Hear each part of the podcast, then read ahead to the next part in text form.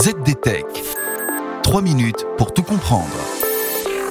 Bonjour à tous et bienvenue dans le ZDTech, le podcast quotidien de la rédaction de ZDNet.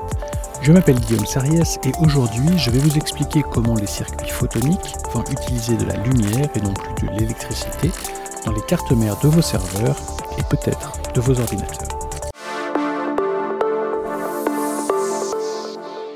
Nombre d'entre vous connaissent la différence fondamentale entre le bon vieux protocole ADSL et la fibre optique, entre le haut débit et le très haut débit.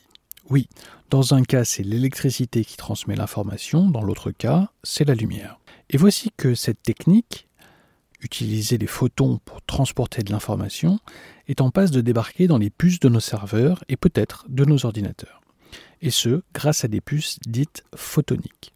Le but, comme dans le domaine des télécoms, est de déplacer les données sur la carte mère d'une machine beaucoup plus rapidement qu'avec les interconnexions métalliques traditionnelles.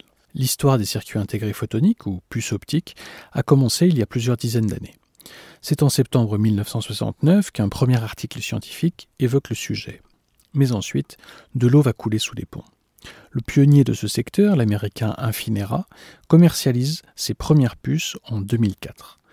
Et ce n'est qu'en 2011 que des puces photoniques au débit de 500 gigabits par seconde voient le jour.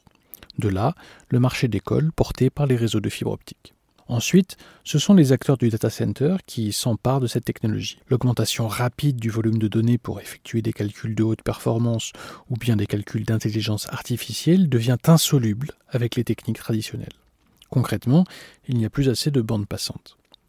IR Labs, une entreprise qui collabore avec HPE sur le sujet, affirme que sa technologie photonique peut désormais offrir une bande passante mille fois supérieure à celle des circuits électriques tout en consommant un dixième de la puissance utilisée actuellement. En clair, la transmission de flux de données serait alors de 1 terabit par seconde. Et surtout, les photons ont la particularité de ne pas créer d'interférences magnétiques ni de générer de chaleur. Récemment, Intel a réussi à intégrer une puce photonique dans un de ses serveurs. Reste que cette technique est déjà connue dans le monde de la recherche.